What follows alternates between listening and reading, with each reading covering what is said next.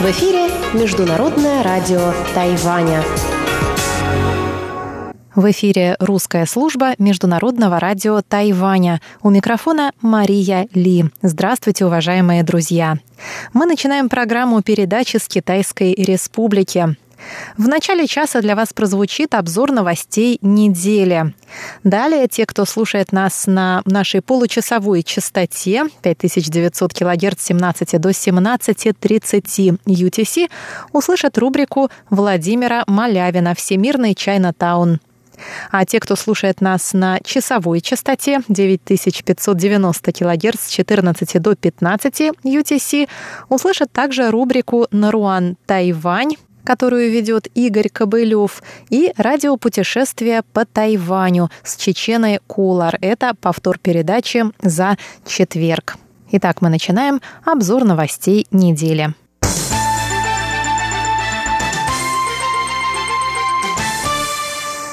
Бывший премьер исполнительного юаня Лай Цинде зарегистрировался 18 марта в качестве участника партийных выборов, на которых будет определен кандидат от Демократической прогрессивной партии на выборах президента 2020 года.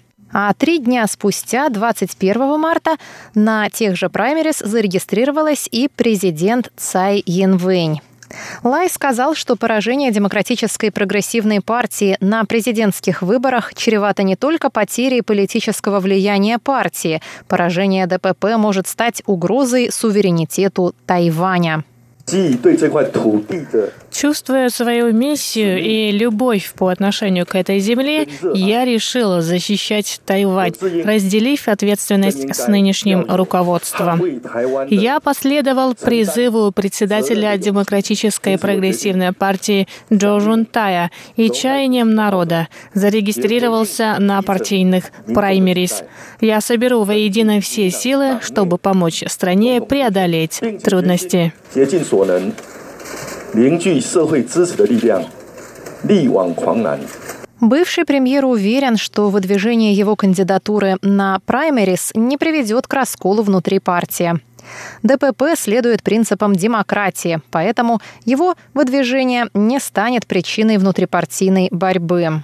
Что касается Цай Янвэнь, то она, зарегистрировав свою кандидатуру, сказала собравшимся, что президент Тайваня должен соответствовать трем критериям. Во-первых, перед лицом угрозы со стороны Китая необходимо укреплять международные связи, участвовать в обеспечении регионального мира и стабильности. Для этого Тайваню необходим президент, хорошо знакомый с международными отношениями. Во-вторых, нужно инициировать и проводить реформы, для чего необходимы лидерские качества и способность стойко переносить критику. И, наконец, надо уметь объединять людей и общественные силы в стремлении к общей мечте. Цай сказала, что считает себя отвечающей всем этим условиям. Я считаю, что ответ на все эти условия может быть только один – Цай Янвэнь. Именно поэтому сегодня, после регистрации на предварительных выборах, я готова к выполнению следующей важной государственной миссии, сказала президент, которая позднее вылетела в заграничное турне по странам Южно-Тихоокеанского региона. Регистрация на праймерис Демократической прогрессивной партии проходила с 18 по 22 марта, а имена кандидатов в президенты будут обнародованы 17 апреля. А ранее президент Цай Янвэнь призвала членов своей администрации сосредоточиться на проблемах управления, а не на предстоящих в этом году внутрипартийных выборах кандидатов в президенты. Выступая на конференции по информационной безопасности, Цай Янвэнь сказала, что ее ежедневная работа – это и есть способ добиться переизбрания. Она добавила, что велела всем членам своей администрации сосредоточиться на текущей работе, которая должна быть их основным приоритетом, чтобы не случилось. Президент также сказала своим сторонникам, что Тайвань на верном пути и продолжит двигаться вперед.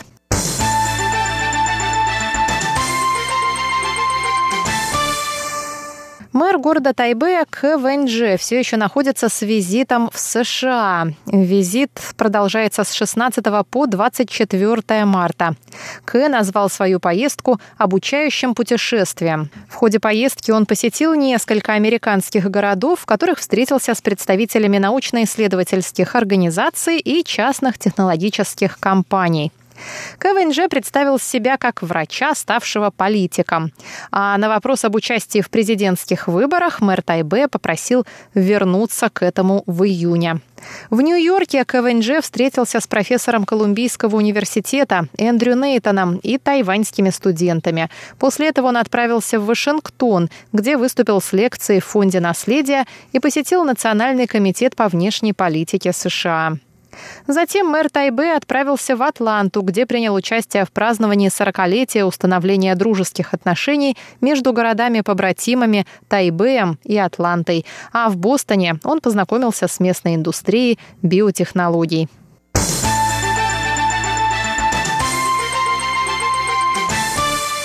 Тайвань и США основали новый региональный форум под названием «Индо-Тихоокеанские консультации по демократическому управлению».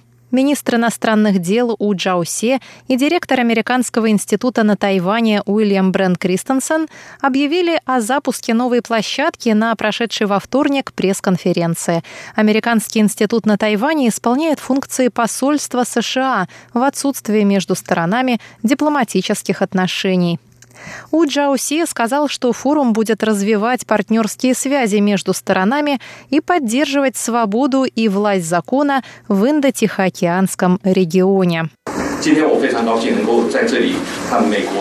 Стороны выступают за более тесное и прямое сотрудничество в стремлении к осуществлению таких разделяемых ими ценностей, как права человека, демократия и хорошее управление в Индо-Тихоокеанском регионе.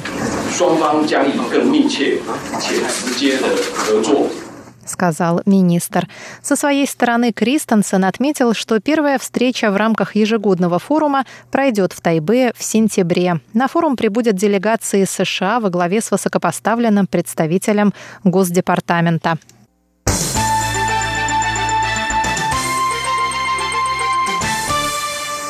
Представительство в Тайбе Великобритании призвало в понедельник правительство острова отказаться от смертной казни как от вопиющего нарушения прав человека. В демократическом обществе не должна применяться высшая мера наказания и должны соблюдаться права человека, считает глава британского представительства Кэтрин Неттельтон. Заявление Неттельтон прозвучало на пресс-конференции, посвященной обсуждению опубликованных в воскресенье докладов на тему смертной казни на Тайване. Доклады были подготовлены базирующейся в Лондоне благотворительной организацией «Проект «Смертная казнь» и Тайваньским альянсом за отказ от смертной казни. В них выражается обеспокоенность по поводу допущения несправедливости в деле осуществления уголовного правосудия.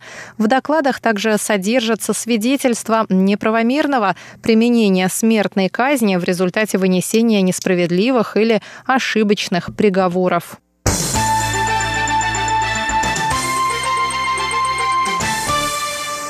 Главным препятствием на пути отмены смертной казни на Тайване является общественное мнение. Согласно результатам недавнего опроса, более 80% жителей острова выступают против отказа от высшей меры наказания. Неттельтон заявила, что смертная казнь не должна применяться в такой демократической стране, как Тайвань, где права человека уважаются во всех общественных сферах.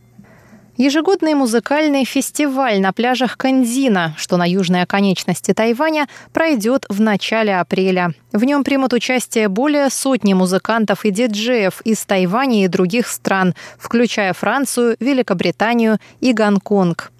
Фестиваль, который раньше носил название Spring Scream или Крик весны, теперь называется On the Beach – на пляже.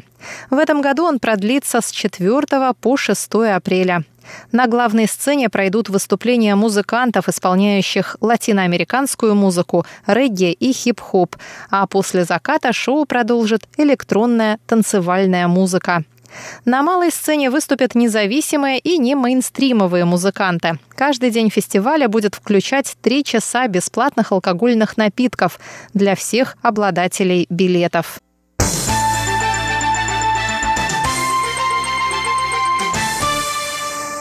Дипломатические отношения Тайваня с Соломоновыми островами остаются стабильными, несмотря на слухи о том, что правительство Соломоновых островов планирует разорвать связи с Китайской республикой. Об этом сообщил в четверг законодателям заместитель министра иностранных дел Тайваня Сюй Сы Дянь.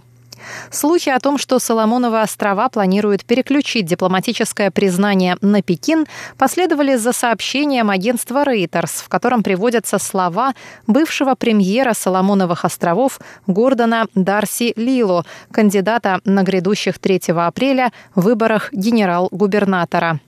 Лило сказал, что рано или поздно его стране придется пересмотреть отношения с Тайванем и исследовать другие возможности. Сюй подтвердил наличие подобных слухов и сообщил, что действующий премьер Соломоновых островов Рик Хоу заверил его в сохранении дружбы между двумя странами. Сюй добавил, что страны недавно подписали меморандум, согласно которому Тайвань предложит Соломоновым островам стратегический заем на строительство национального стадиона, главной площадки Тихоокеанских игр 2023 года. Соломоновы острова поддерживают дипломатические отношения с Китайской республикой, начиная с 1983 года. Между тем, президент Цай Янвэнь отправилась в четверг в восьмидневное турне по странам Южно-Тихоокеанского региона. В ходе поездки она посетит Палау, Науру и Маршаловы острова. Соломоновы острова не были включены в программу поездки, но президент посещала их в 2017 году.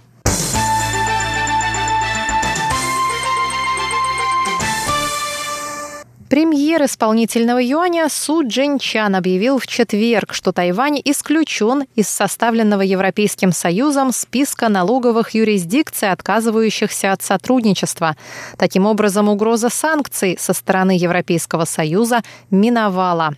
Премьер сказал, что исключение Тайваня из черного списка поможет улучшению его международного имиджа и защите прав тайваньских бизнесменов, инвестирующих в странах-членах ЕС. Он сказал, что вынесению Тайваня из списка предшествовала большая работа правительственных ведомств и законодателей, принимавших необходимые меры и законы. Премьер призвал правительственные ведомства с особым тщанием отнестись к разработке финансовой политики, так как черный список ЕС пересматривается ежегодно.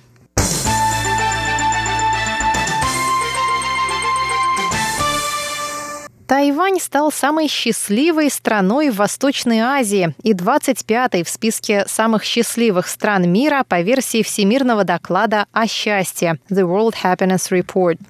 Доклад 2019 года был опубликован в среду подразделением ООН по поиску решений устойчивого развития. В докладе оценивается уровень счастья в 156 странах мира – для оценки счастья используются шесть факторов – ВВП на душу населения, социальная поддержка, ожидаемая продолжительность жизни, свобода граждан самостоятельно принимать жизненно важные решения, щедрость и отношение к коррупции. Каждый из этих факторов оценивается по десятибальной шкале. На всем азиатском континенте Тайвань по уровню счастья уступил лишь Объединенным Арабским Эмиратам. По сравнению с рейтингом прошлого года, Тайвань поднялся на одну позицию вверх, перегнав Чили. Самой счастливой в мире страной второй год подряд остается Финляндия.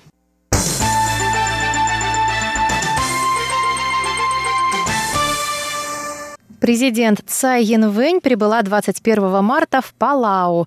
Палау станет первой остановкой в ее дипломатическом турне по странам-союзницам Тайваня в Тихоокеанском регионе. Президента, а также министра иностранных дел Тайваня У Джаусе в аэропорту встречали вице-президент Палау и посол Тайваня в Палау. По прибытии в отель Цай встретилась с президентом Палау Томасом Ременгесау.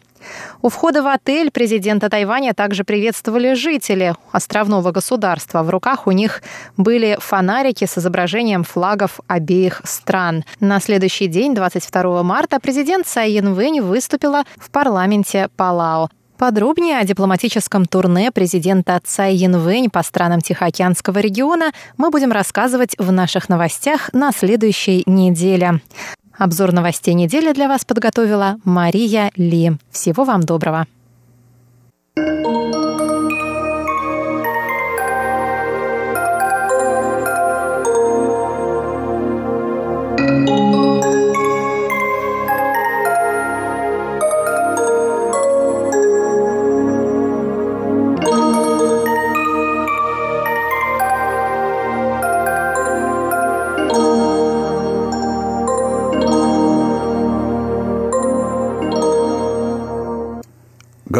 Международное радио Тайваня.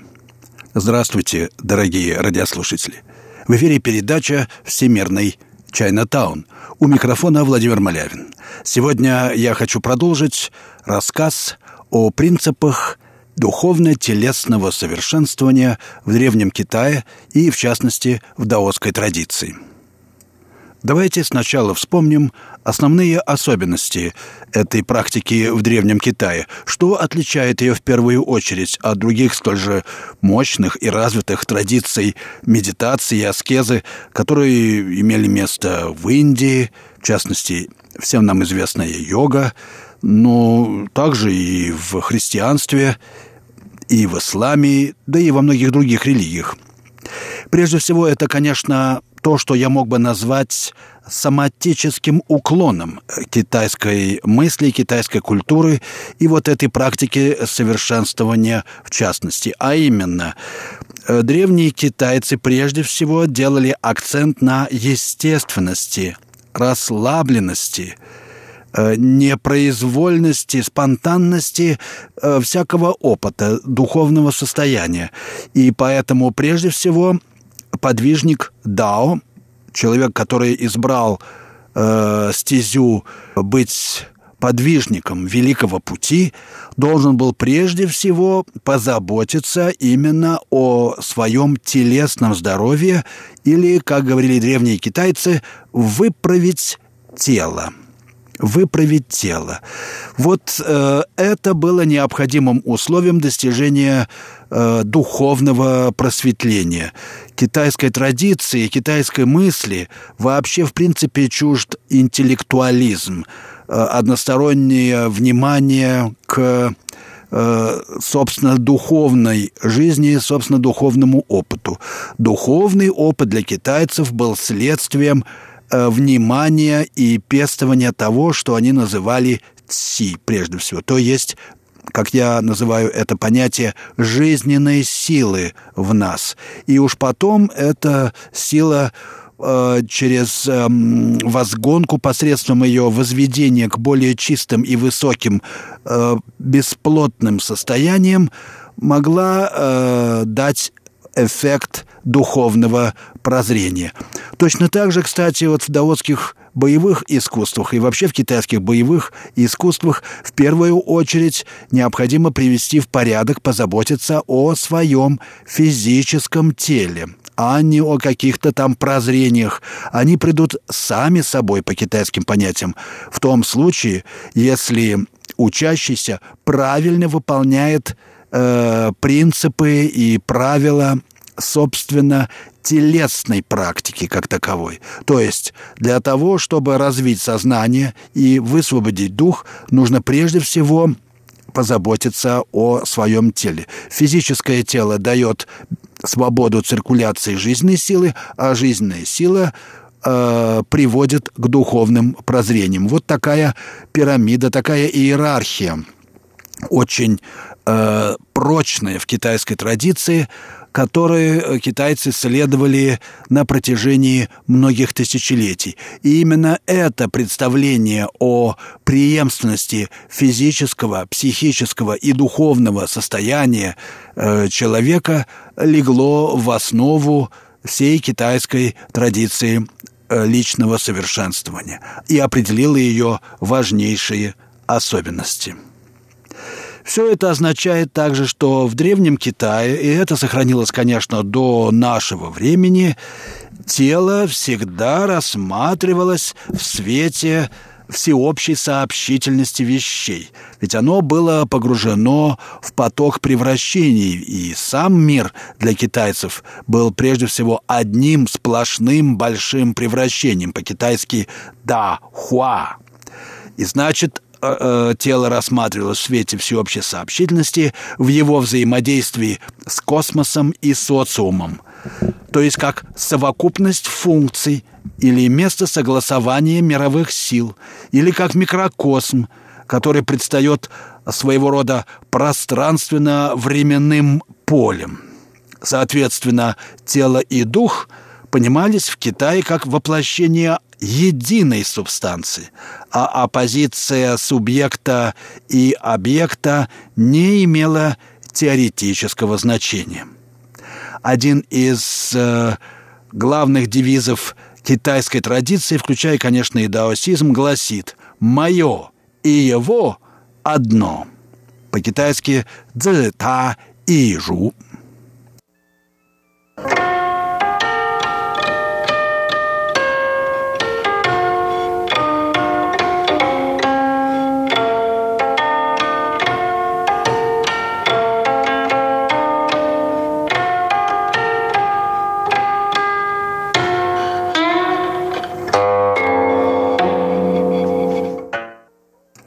Вы слушаете передачу «Всемирный Чайнатаун» Международного радио Тайваня.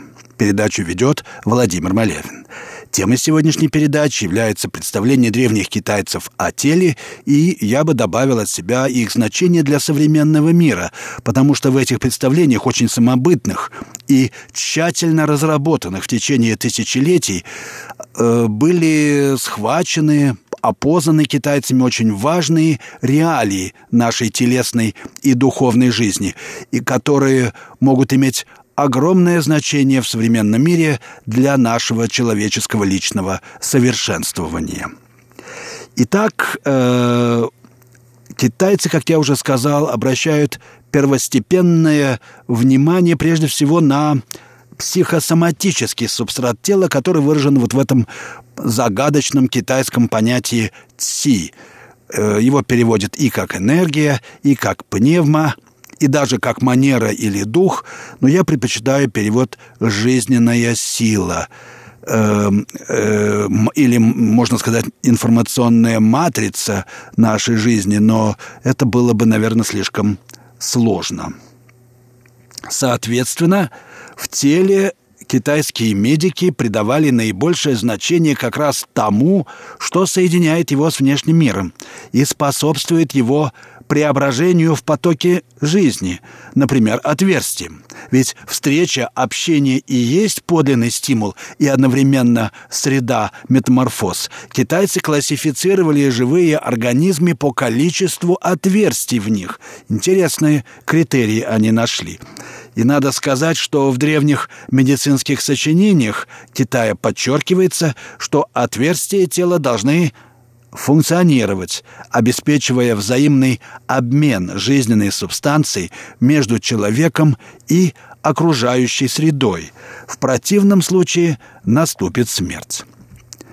Аналогичным образом главным условием физического и духовного здоровья считалась свободная циркулят, циркуляция и превращение в теле жизненной силы, те, о которой я только что говорил, а также пополнение ее запасов в организме. Этой цели служили многочисленные комплексы гимнастики и дыхательные упражнения, которые имели, если судить по последним археологическим находкам э, текстов на эту тему очень широкое распространение в Древнем Китае. Конечно, в этой практике многое зависело от погоды и времени года, и даже времени суток, поскольку жизнь тела, по мысли древних китайцев, была полностью подобна природным циклам.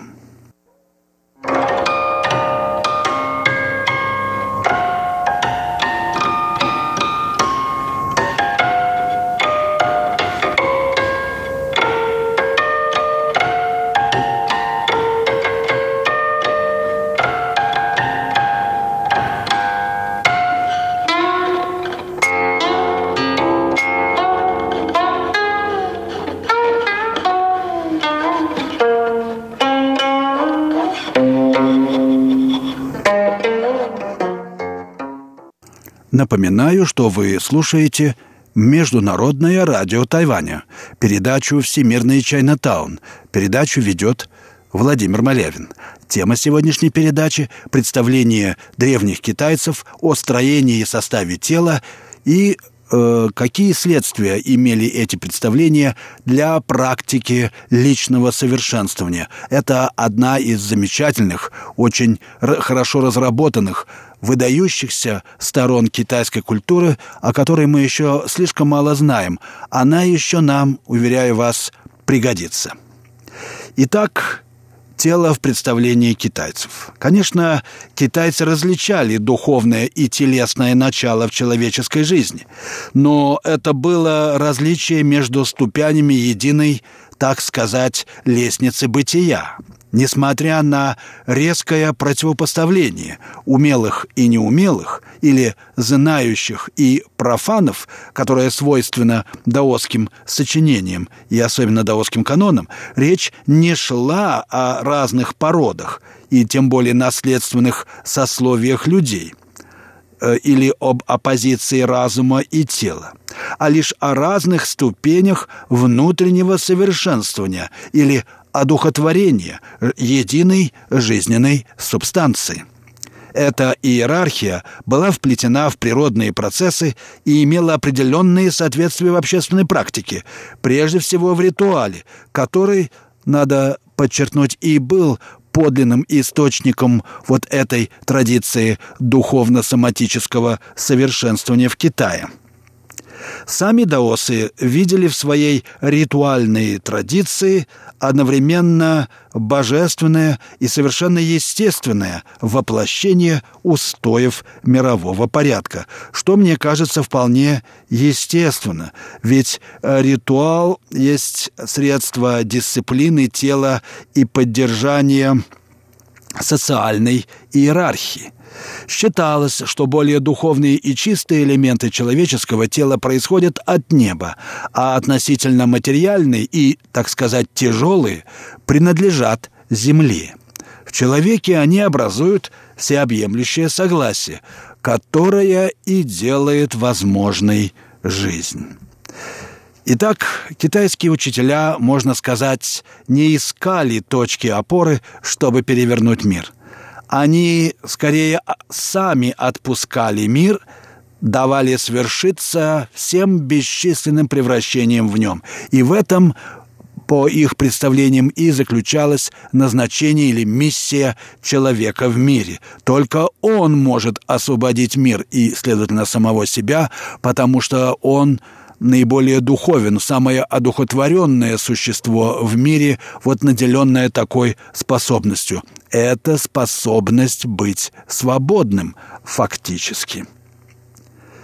Хотя даосский патриарх Лао Цзы говорит о духовном просветлении, а некоторые персонажи Джуанзы явно находятся в состоянии мистического транса, в главных, даосах, э, в главных даосских канонах ничего не говорится о медитации как предметной практике, потому что приверженность к естественности и недеянию явно не благоприятствовала разработке технических сторон личного совершенствования.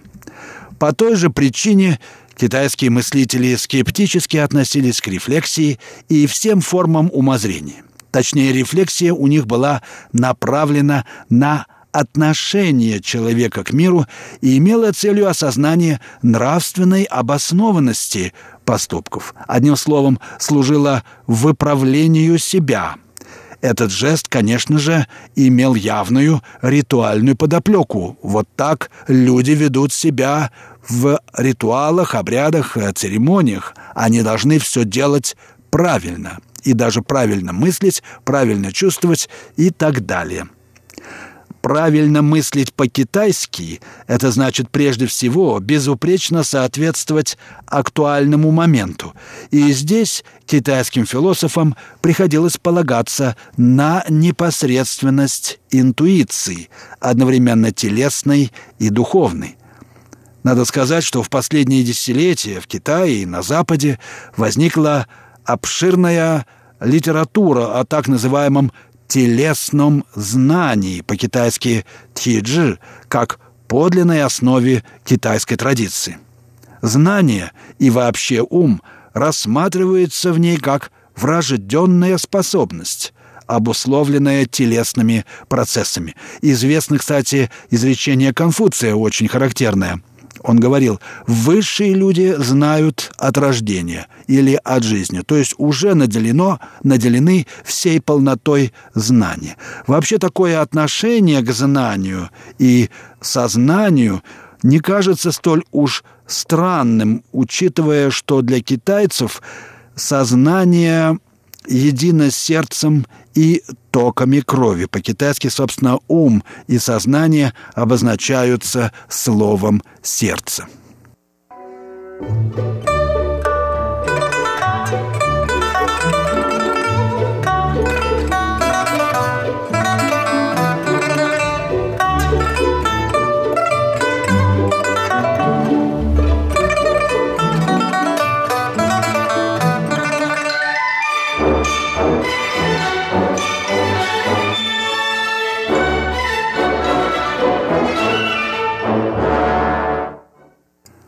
Вы слушаете передачу «Всемирный Чайнатаун» Международного радио Тайваня. И я, ведущий этой передачи, Владимир Малявин, продолжаю свой рассказ о строении тела по представлениям древних китайцев. Центральное место в этом их учении о человеке занимал отряда понятий, точный перевод которых на европейские языки чрезвычайно затруднен – вследствие глубоких различий между западным и китайским типами мировоззрения. Пожалуй, самым трудным для понимания является термин «ци», который чаще всего переводят словом «энергия», но также «жизненная сила», «пневма» или «пневмы», «воздух», «жизненное дыхание» и даже «манера». В метафизическом плане зарождение Ци знаменует выделение вещественного мира из первозданной цельности бытия, зарождение движения в изначальном покое. Ци – воплощенная перемена, и в этом качестве всеобщий субстрат жизни, сама жизненность жизни, которая обладает самыми разными качествами. Начиная с Дао Дэ Дина Лао Цзы – Ци приписывали свойства бурливо разливаться, наполняя жизненными соками организм, и также водворять гармонию в теле и в мире, потому что тело и мир для китайцев, как я уже говорил, были совершенно нераздельны. В природном мире оно соотносилось в первую очередь с воздухом и различными веяниями, в человеке – с дыханием, как сущность превращения оно может выступать даже в полярно противоположных формах. Со временем даосы стали различать прежде небесное, изначальное, подлинное ци и ци после небесное, которое относится к миру вещей. Этому разделению соответствует также различие между изначальным духом по-китайски юань-шэнь и познающим духом ши-шэнь. Для обозначения изначального ци даосы даже изобрели специальный иероглиф, который состоит из знаков «отсутствие» и «огонь». В то же время понятие ци для древних китайцев убедительно обосновывало единство мироздания. Применительно к человеку оно означало естество и силу самой жизни – причем одновременно в ее и духовном, и физическом, и индивидуальном, и космическом аспектах. Я хочу э, подчеркнуть, что я говорю это слово, произношу это слово как «ци», что соответствует китайскому произношению. В современной литературе оно часто записывается как «чи», это плоды безграмотности наших журналистов, которые переводят с английского это слово, а там оно записывается как CHI, ну и получается «чи». Очень, в общем, э, мне кажется, это неприятно, когда у нас не могут правильно все записать. По-японски, кстати, оно произносится как «ки». Ну а тем временем наша передача уже фактически подошла к концу. Я прощаюсь с вами, дорогие слушатели. Вы слушали передачу «Всемирный Чайна-таун». Ее подготовил Владимир Малявин. Всего вам доброго, дорогие друзья. До следующих встреч в эфире.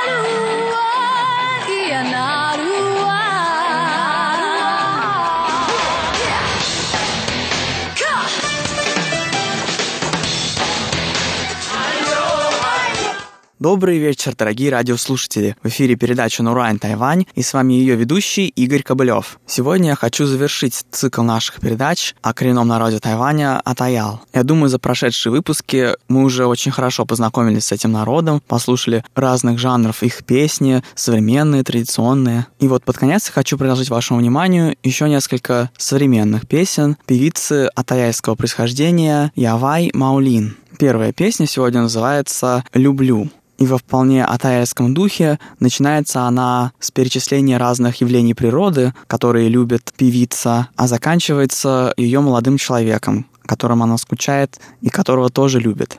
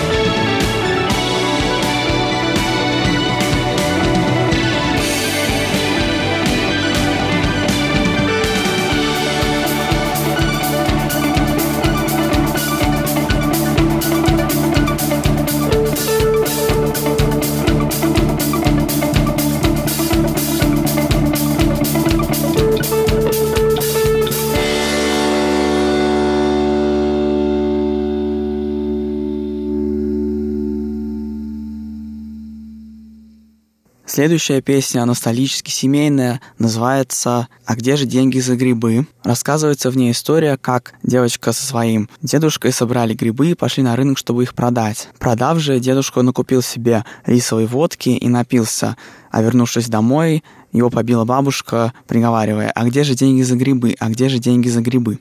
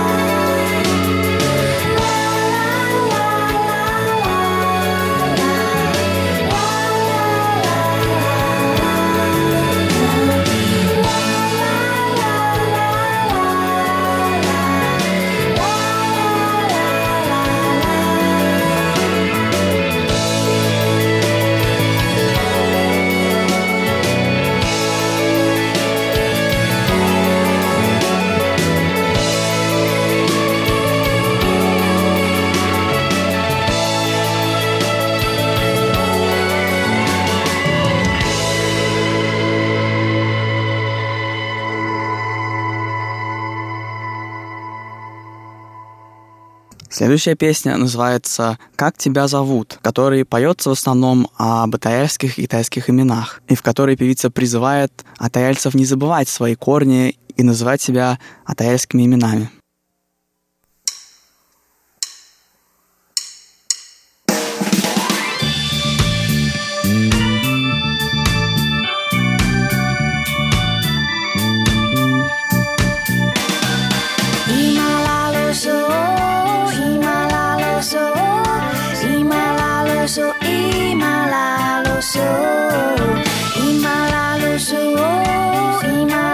嗦哦，咿嘛啦啰嗦，咿嘛啦啰嗦。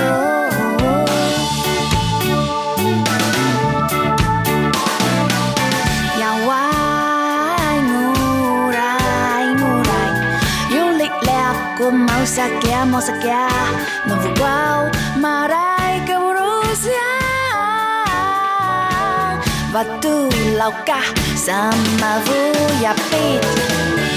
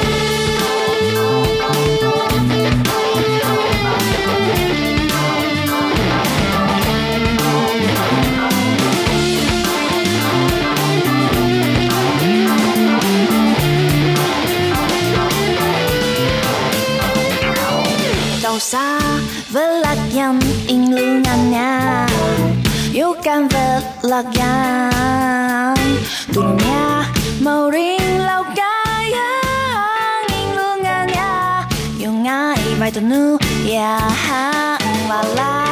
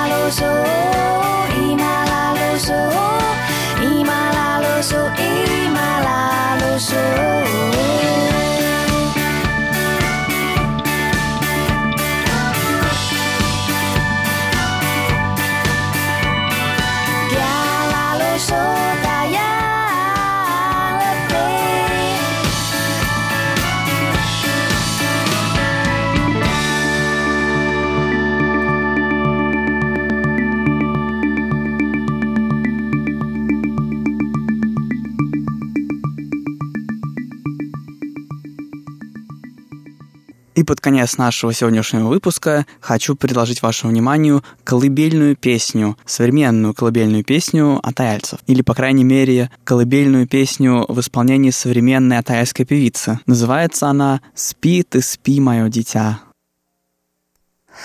Ави, ави, лакиму, ави, ави, лакиму. Inisu avi vergeen misu. Lahi kenal ing velak avila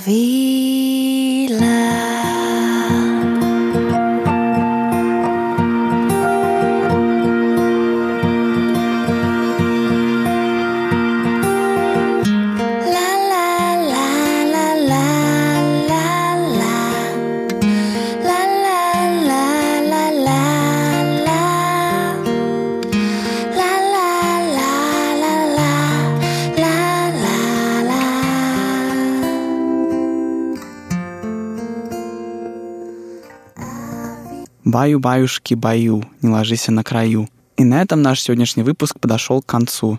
Спасибо, что оставались с нами. Это была передача «Нурань Тайвань». Всего доброго!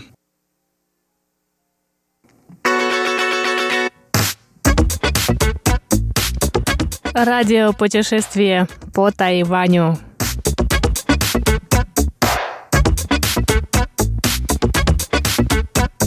Здравствуйте, дорогие друзья! Вы слушаете еженедельную передачу «Радио путешествия по Тайваню». У микрофона Чечена Кулар. Как вы помните, на прошлой неделе я рассказала вам о том, как я сходила на женский марш, который прошел в Тайбэе 9 марта, сразу после Международного женского дня. Организатор этой акции против гендерного неравенства, которую зовут Кристал, в коротком интервью рассказала об этом марше и о ситуации с правами женщин в современном тайваньском обществе. В сегодняшнем выпуске я хотела бы продолжить эту тему.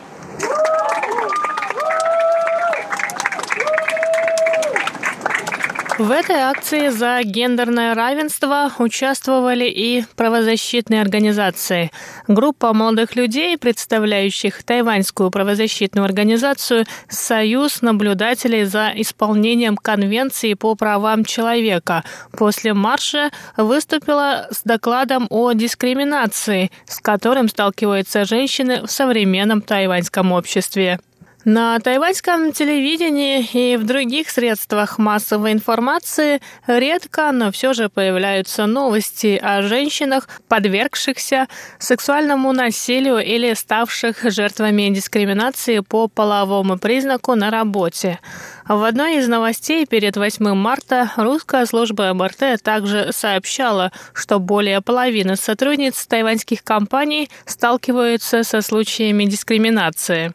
Так, 58% опрошенных сообщили, что дискриминация по половому признаку на работе выражается в низкой оплате труда по сравнению с мужчинами, а также в неравных пропорциях повышений по карьерной лестнице среди женщин и мужчин.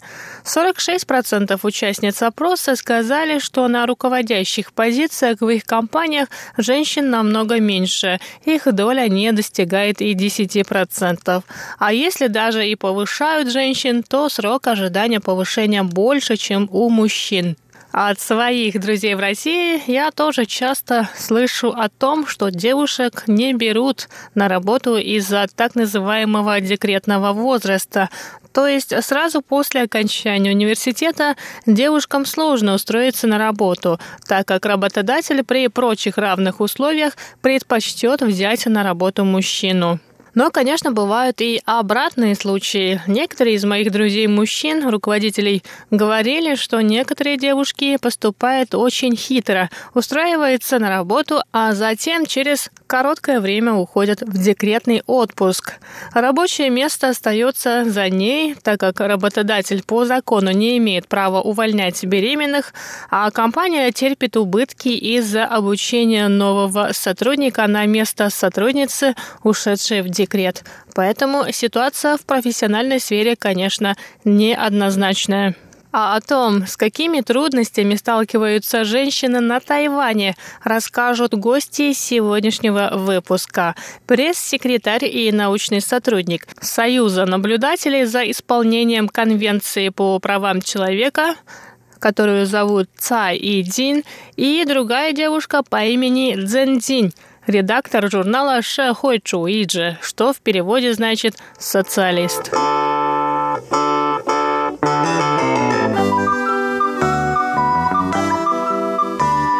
Итак, дорогие друзья, я предлагаю вашему вниманию короткое интервью с пресс-секретарем Союза наблюдателей за исполнением Конвенции по правам человека, которую зовут Цай Идин. 那我们是叫做人权公约施行监督联盟，那英文是 Covenant Watch。Мы представляем Союз наблюдателей за исполнением Конвенции по правам человека. Из названия нашей организации видно, что мы следим за реализацией Международной конвенции по правам человека тайваньским правительством. Это не только Международный пакт о гражданских и политических правах и Международный пакт об экономических, социальных социальных и культурных правах, но и Конвенция о ликвидации всех форм дискриминации в отношении женщин, которая называется СИДО. Мы участвуем в сегодняшнем параде, потому что считаем, что права женщин – один из важных аспектов защиты прав человека. Мы считаем, что права женщин входят в определение прав человека. 然后女性的权利就是人权。 А какое, на ваш взгляд, сейчас положение у женщин на Тайване? 那女性的议题其实当然非常多，我们组织会特别关注的其实是所谓 Вообще о правах женщин можно говорить много. Конечно, мы все признаем существование дискриминации в отношении женщин на Тайване, в частности, в образовательной и профессиональной сферах. Но существуют и другие формы дискриминации. Женщина может быть представительницей национальных меньшинств или коренных народов, или принадлежать к малочисленной религиозной группе. Именно из-за этих причин некоторые девушки сталкиваются с трудностями. Также бывают девушки из бедных деревенских семей, которых в современном тайваньском обществе иногда дискриминируют. Поэтому наша работа заключается в том, чтобы помочь этим женщинам в решении этих проблем. 被更细致的去看到、去处理。好，谢谢。嗯，谢谢。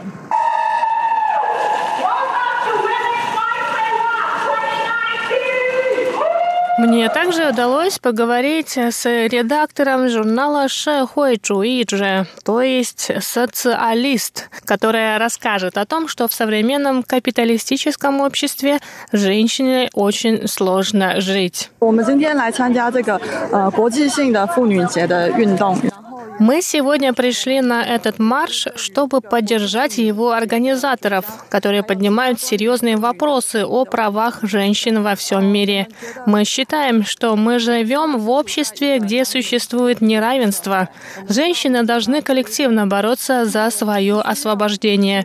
В новом капиталистическом мире правительства стран говорят о достижении равенства и на рынке труда. Но для того, чтобы освободить женщин от многочисленных обязанностей по дому, правительству нужно уделять больше внимания социальным программам, совершенствовать систему ухода за пожилыми, а также систему дошкольного образования.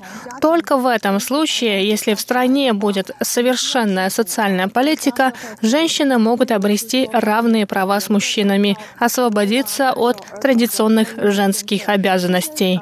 И только тогда женщины смогут заниматься тем, чем они захотят.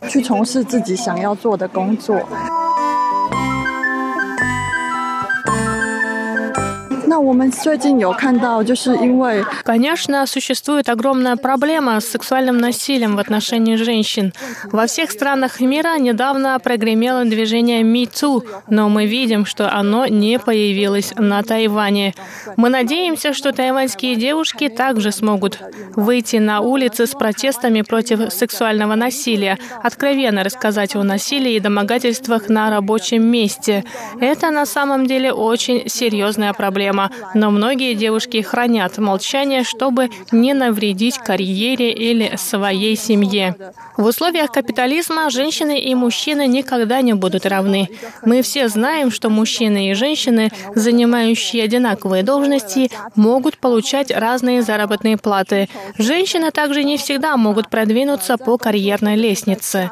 Мы считаем, что при капитализме невозможно добиться экономического равенства. В таком обществе женщины часто становятся приложением к мужчине, не могут получить эту экономическую свободу. И это, конечно, очень несправедливо по отношению к женщинам. Даже если она работает, часто после работы ей приходится заниматься домашними делами и детьми. Кроме того, нам часто приходится делать выбор между семьей и карьерой. 就是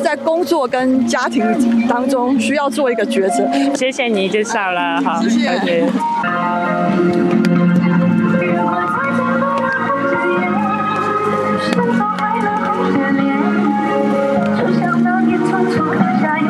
如果 Итак, Дорогие друзья, вы только что прослушали передачу «Радио путешествие по Тайваню», в которой я представила вашему вниманию вторую часть своего репортажа с женского марша, который прошел в Тайбэе 9 марта. А я, Чечена Кулар, на этом с вами прощаюсь. До скорых встреч на волнах МРТ.